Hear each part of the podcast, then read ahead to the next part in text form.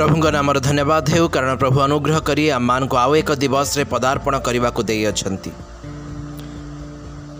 ଜୋହନ ଲିଖିତ ସୁସମାଚାର ତାର ଚାରି ଅଧ୍ୟାୟରେ ପ୍ରଭୁ ଯୀଶୁ ଖ୍ରୀଷ୍ଟ ଏବଂ ସମୀରଣୀୟ ସ୍ତ୍ରୀ ମଧ୍ୟରେ ଥିବା ଆଳାପର ବିଷୟ ପୁଣି ସେମାନଙ୍କ ନଗରୀରେ ପ୍ରଭୁ ଯୀଶୁ ଖ୍ରୀଷ୍ଟ ରହିବାର ବିଷୟ ପରିପ୍ରକାଶ କରାଯାଏ।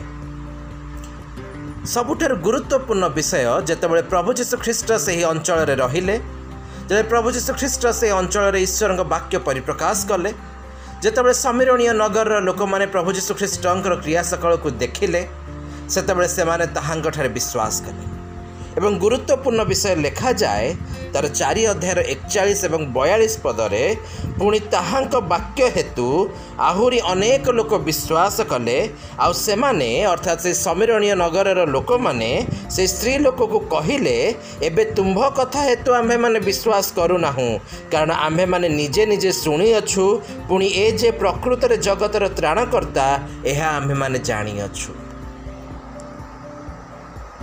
ଏହି ଅଂଶ ମୁଁ ଯେତେବେଳେ ଧ୍ୟାନ କରେ ସେତେବେଳେ ମୁଁ ସବୁଠୁ ପ୍ରଥମେ ସ୍ମରଣ କରେ ଯେ ପ୍ରଥମରେ ହୁଏତ ମୁଁ ମୂର୍ଖ ଥିଲି ମୁଁ ଅନ୍ୟମାନଙ୍କଠାରୁ ଯୀଶୁଙ୍କ ବିଷୟରେ ଶୁଣିଥିଲି ମୁଁ ପାପରେ ଲିପ୍ତ ଥିଲି କିନ୍ତୁ ଦିନେ ଏକ ସମୟ ଆସିଲା ଯେଉଁ ସମୟରେ ମୋର ବ୍ୟକ୍ତିଗତ ତ୍ରାଣକର୍ତ୍ତାଙ୍କର ଅନୁଗ୍ରହ ମୋ ପ୍ରତି ପ୍ରକାଶିତ ହେଲା ମୁଁ ତାହାଙ୍କର ରବ ଶୁଣିପାରିଲି ମୁଁ ତାହାଙ୍କର କ୍ରିୟା ସକଳ ଦେଖିପାରିଲି ପୁଣି ଅନ୍ୟମାନଙ୍କଠାରୁ ଶୁଣିଥିବା ହେତୁ ନୁହେଁ ମାତ୍ର ନିଜେ ଅଭିଜ୍ଞତା କରି ତାହାଙ୍କୁ ବିଶ୍ୱାସ କରିଲି ପୁଣି ନିଶ୍ଚିତ ଭାବରେ ମୁଁ ପରିତ୍ରାଣ ପାଇଅଛି।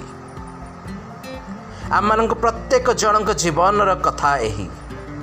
ଆମମାନେ ପ୍ରତ୍ୟେକ ଜଣ ପ୍ରଥମରେ କାହାଠୁ ନା କାହାଠୁ ଶୁଣିଥିବା ଯେ ଜଣେ ତ୍ରାଣକର୍ତ୍ତା ଅଛନ୍ତି ହୁଏତ ଆମମାନଙ୍କ ପିତାମାତାଙ୍କଠାରୁ ଶୁଣିଥିବା ଯେହେତୁ ସେ ଆମମାନଙ୍କୁ ଜନ୍ମ ଲାଭ କରିସାରିବା ପରେ ସେ ଆମମାନଙ୍କୁ ଧାର୍ମିକ ପଥରେ ଶିକ୍ଷିତ କରାନ୍ତି ସେ ଆମମାନଙ୍କୁ ପ୍ରାର୍ଥନା କରିବା ବିଷୟରେ ଶିଖାନ୍ତି ଯେହେତୁ ସେ ଆମମାନଙ୍କୁ ବିଭିନ୍ନ ଗଳ୍ପ ମାଧ୍ୟମରେ ଈଶ୍ୱରଙ୍କ ବିଷୟରେ ଜଣାନ୍ତି କିନ୍ତୁ ଯେତେବେଳେ ଈଶ୍ୱରଙ୍କର ବାସ୍ତବ ଅନୁଗ୍ରହ ଆମମାନଙ୍କ ପ୍ରତି ପରିପ୍ରକାଶ ହୋଇଅଛି ସେତେବେଳେ ଆମମାନେ ବ୍ୟକ୍ତିଗତ ଭାବରେ ତାହାଙ୍କୁ ସ୍ୱୀକାର କରିପାରିଅଛୁ।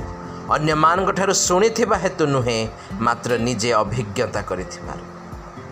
ମୋର ପ୍ରିୟଗଣ କହିବାର ତାତ୍ପର୍ଯ୍ୟ ହେଉଛି ଯେ ଆମେମାନେ ଯେଉଁ ଈଶ୍ୱରଙ୍କୁ ବ୍ୟକ୍ତିଗତ ଭାବେ ଜାଣିଲୁ ତାହାଙ୍କ ସହିତ ଆମମାନଙ୍କର ବ୍ୟକ୍ତିଗତ ସମ୍ପର୍କ ଅଛି। ପୁଣି ସେହି ବ୍ୟକ୍ତିଗତ ସମ୍ପର୍କ ଆଜି କେଉଁ ପ୍ରକାରରେ ଅଛି ତାହା ଆମମାନେ ଚିନ୍ତା କରୁ। କାରଣ ଯଦି ଆମେ ପ୍ରଭୁ ଯୀଶୁ ଖ୍ରୀଷ୍ଟଙ୍କୁ ଦେଖିବା ଯୌନ ଲିଖିତ ସୁସମାଚାର ତାର ପାଞ୍ଚ ଅଧ୍ୟାୟରେ ଯଦି ଆମେ ପ୍ରଭୁ ଯୀଶୁ ଖ୍ରୀଷ୍ଟଙ୍କୁ ଦେଖିବା ସେ ସ୍ଥାନରେ ଯେତେବେଳେ ଜିହୁଦୀୟ ଲୋକମାନେ ଯୀଶୁଙ୍କୁ ତାଡ଼ନା କରିବାକୁ ଇଚ୍ଛା କରୁଅଛନ୍ତି ବଦ୍ଧ କରିବାକୁ ଇଚ୍ଛା କରୁଅଛନ୍ତି ଯୌନ ଲିଖିତ ସୁସମାଚାର ତାର ପାଞ୍ଚ ଅଧ୍ୟାୟରେ ଉଣେଇଶ ପଦରେ ପ୍ରଭୁ ଯୀଶୁ ଖ୍ରୀଷ୍ଟ ଉତ୍ତର କରି କହୁଅଛନ୍ତି ସତ୍ୟ ସତ୍ୟ ମୁଁ ତୁମ୍ଭମାନଙ୍କୁ କହୁଅଛି ପୁତ୍ର ପିତାଙ୍କୁ ଯାହା କରୁଥିବାର ଦେଖନ୍ତି ତାହା ଛଡ଼ା ସେ ଆପଣାରୁ କିଛି ହିଁ କରିପାରନ୍ତି ନାହିଁ। କାରଣ ସେ ଯାହା ଯାହା କରନ୍ତି ପୁତ୍ର ମଧ୍ୟ ସେହି ପ୍ରକାରର କରନ୍ତି। କାରଣ ପିତା ପୁତ୍ରଙ୍କୁ ସ୍ନେହ କରନ୍ତି ପୁଣି ଆପେ ଯାହା କରନ୍ତି ସେହି ସବୁ ତାହାଙ୍କୁ ଦେଖାନ୍ତି। ଆଉ ତୁମେମାନେ ଯେପରି ଚମତ୍କୃତ ହୁଅ ଏଥି ନିମନ୍ତେ ସେ ତାହାଙ୍କୁ ଏହାଠାରୁ ଆହୁରି ମହତ୍ ମହତ୍ କର୍ମ ଦେଖାଇବେ। ଏହି ସ୍ଥାନରେ ସବୁଠାରୁ ଗୁରୁତ୍ୱପୂର୍ଣ୍ଣ ବିଷୟ ହେଉଛି ପ୍ରଭୁ ଯୀଶୁ ଖ୍ରୀଷ୍ଟ ତାହାଙ୍କ ସମ୍ପର୍କ ଆପଣା ପିତାଙ୍କ ସହ ପରିପ୍ରକାଶ କରୁଅଛନ୍ତି। ସେ କହୁଅଛନ୍ତି ପିତା ଯାହା ଯାହା କରନ୍ତି ସେ ସବୁ ସେ ପୁତ୍ରଙ୍କ ନିକଟରେ ପ୍ରକାଶ କରନ୍ତି କାରଣ ସେ ପୁତ୍ରଙ୍କୁ ପ୍ରେମ କରନ୍ତି। ଆଉ ସେଇ ପୁତ୍ର କୁହନ୍ତି ମୋର ପ୍ରେରଣକର୍ତ୍ତାଙ୍କର ଇଚ୍ଛା ସାଧନ କରିବା ହିଁ ମୋହର ଏକମାତ୍ର ଲକ୍ଷ୍ୟ। ସେହି ପୁତ୍ର କୁହନ୍ତି ମୋର ପ୍ରେରଣକର୍ତ୍ତାଙ୍କର ଇଚ୍ଛା ସାଧନ କରିବା ଓ ତାହାଙ୍କ କାର୍ଯ୍ୟ ସମାପ୍ତ କରିବା ଏହା ହିଁ ମୋର ଖାଦ୍ୟ। ଅର୍ଥାତ୍ ପ୍ରଭୁ ଯୀଶୁ ଖ୍ରୀଷ୍ଟଙ୍କର ଲକ୍ଷ୍ୟ ଏକମାତ୍ର ଥିଲା ଯେ ସେ ଆପଣା ଜୀବନରେ ଈଶ୍ୱରଙ୍କ ଇଚ୍ଛାକୁ ସାଧନ କରିବେ ସେ ଈଶ୍ୱରଙ୍କର ଯୋଜନାକୁ ପୂର୍ଣ୍ଣ କରିବେ। ଏଥି ନିମନ୍ତେ ପିତା ପରମେଶ୍ୱର ତାହାଙ୍କ ନିକଟରେ ସମସ୍ତ ବିଷୟ ପ୍ରକାଶ କରିଅଛନ୍ତି ଏବଂ ସମସ୍ତ ବିଷୟର ଅଧିକାର ଦେଇଅଛନ୍ତି। ଏହା ପିତା ଏବଂ ପୁତ୍ରର ସମ୍ପର୍କ। ଆମେମାନେ ଯେତେ ଜଣ ତାହାଙ୍କଠାରେ ବିଶ୍ୱାସ କରିଅଛୁ ସେ ଆମମାନଙ୍କୁ ତାହାଙ୍କର ପୁତ୍ରତ୍ୱର ଅଧିକାର ଦେଇଅଛନ୍ତି। ଅର୍ଥାତ୍ ଆମମାନେ କୌଣସି ପ୍ରକାରରେ ଈଶ୍ୱରଙ୍କ ପୁତ୍ର ଠାରୁ ନ୍ୟୁନ ନୁହୁଁ। କିନ୍ତୁ ପ୍ରଶ୍ନ ଉଠେ ନିଜ ନିଜକୁ ସମୀକ୍ଷା କରିବାର ସମୟ ଏହି ଯେ ମୁଁ ମୋର ଏଇ ଜୀବନରେ କ'ଣ ପ୍ରଭୁଙ୍କୁ ସନ୍ତୁଷ୍ଟ କରିବା ନିମନ୍ତେ ତାହାଙ୍କର ଯୋଜନାର ପୂର୍ଣ୍ଣତା ନିମନ୍ତେ ପ୍ରାଣପଣ କରୁଅଛି କି? କଲସ୍ୟ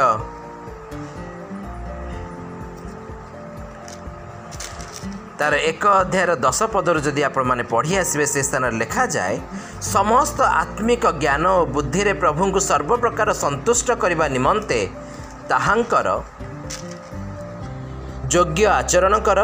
ଅର୍ଥାତ୍ ଈଶ୍ୱରଙ୍କ ତତ୍ତ୍ୱଜ୍ଞାନରେ ବଢ଼ି ସମସ୍ତ ସତ୍କର୍ମର ଫଳରେ ଫଳବାନ ହୁଅ ଏବଂ ସର୍ବ ବିଷୟରେ ଧୈର୍ଯ୍ୟଶୀଳ ଓ ସହିଷ୍ଣୁ ହେବା ନିମନ୍ତେ ତାହାଙ୍କ ଗୌରବର ପରାକ୍ରମ ଅନୁସାରେ ସମସ୍ତ ଶକ୍ତିରେ ଶକ୍ତିଯୁକ୍ତ ହୁଅ। ପୁଣି ଯେଉଁ ପିତା ଦୀପ୍ତିରେ ସାଧୁମାନଙ୍କର ସାଧୁମାନଙ୍କ ଅଧିକାରର ସହଭାଗୀ ହେବା ନିମନ୍ତେ ତୁମ୍ଭମାନଙ୍କୁ ଯୋଗ୍ୟ କରିଅଛନ୍ତି ତାହାଙ୍କୁ ଆନନ୍ଦ ସହିତ ଧନ୍ୟବାଦ ଦିଅ। ଅର୍ଥାତ୍ ବାଇବଲ ଆମମାନଙ୍କୁ ବର୍ତ୍ତମାନ ତିନୋଟି ବିଷୟ କହୁଛି ଯେ ସତ୍କର୍ମର ଫଳରେ ଫଳବାନ ହୁଅ ସମସ୍ତ ଶକ୍ତିରେ ଶକ୍ତିଯୁକ୍ତ ହୁଅ ପୁଣି ଧନ୍ୟବାଦ ଦିଅ ଯଦି ଆଜି ଆମମାନେ ଇଚ୍ଛା କରୁଛୁ ଯେ ମୋର ପିତାଙ୍କ ସହିତ ମୋର ସମ୍ପର୍କ ସୁଦୃଢ଼ ହେଉ ତେବେ ଆବଶ୍ୟକତା ଅଛି ଆମମାନଙ୍କୁ ଯେ ଆମେମାନେ ସମସ୍ତ ଆତ୍ମିକ ଜ୍ଞାନ ଓ ବୁଦ୍ଧିରେ ପ୍ରଭୁଙ୍କୁ ସର୍ବପ୍ରକାର ସନ୍ତୁଷ୍ଟ କରିବା ନିମନ୍ତେ ତାହାଙ୍କର ଯୋଗ୍ୟ ଆଚରଣ କରୁ। ଅର୍ଥାତ୍ ଆମମାନଙ୍କ ମଧ୍ୟରେ ଯାହା କିଛି ମୃତକର୍ମ ଅଛି ସେ ସବୁ ବିଷୟକୁ ଆମମାନେ ପରିତ୍ୟାଗ କରୁ। ଆମମାନଙ୍କ ମଧ୍ୟରେ କ'ଣ ମୃତକର୍ମ ଅଛି ତାହା ଆମେମାନେ ଜାଣୁ ଏବଂ ଈଶ୍ୱର ଜାଣନ୍ତି। ଆମମାନଙ୍କର କେଉଁ କ୍ରିୟା ଦ୍ୱାରା ଈଶ୍ୱର ସନ୍ତୁଷ୍ଟ ନୁହନ୍ତି ଯଦି ଆମେମାନେ ମଧ୍ୟ ଭୁଲି ଯାଇଛୁ ଈଶ୍ୱର ଜାଣନ୍ତି। ଆଜି ଆବଶ୍ୟକତା ଅଛି ପ୍ରାର୍ଥନା କରିବା ପାଇଁ ଯେ ପ୍ରଭୁ ମୋ ମଧ୍ୟରେ ଥିବା ସମସ୍ତ ମୃତକର୍ମ ତୁମେ ମୋ ଠାରୁ ନେଇଯାଅ। ଯେ ପ୍ରକାର ମୁଁ ତୁମ ଉଦ୍ଦେଶ୍ୟରେ ବଞ୍ଚିବି ଯେ ପ୍ରକାର ମୁଁ ତୁମକୁ ସନ୍ତୁଷ୍ଟ କରିବି ଯେ ପ୍ରକାର ମୋର ଧନ୍ୟବାଦର ନୈବେଦ୍ୟ ତୁମ ନିକଟରେ ଗ୍ରହଣୀୟ ହେବ ଯେ ପ୍ରକାର ତୁମେ ଯେଉଁ ସମସ୍ତ କ୍ରିୟା କର ସେ ସମସ୍ତ କ୍ରିୟା ତୁମେ ମୋ ନିକଟରେ ପ୍ରକାଶ କରିବ ମୁଁ ତୁମଠାରୁ ଶିଖିବି ପୁଣି ମୁଁ ଅନ୍ଧକାର ଶକ୍ତିକୁ ପରାଜିତ କରିବି। ମୋର ପ୍ରିୟଗଣ ଆମେ ସ୍ମରଣରେ ରଖୁ। ପ୍ରଭୁ ଆମମାନଙ୍କୁ ଏ ପ୍ରକାର ଆଜ୍ଞା ଦେଇଅଛନ୍ତି।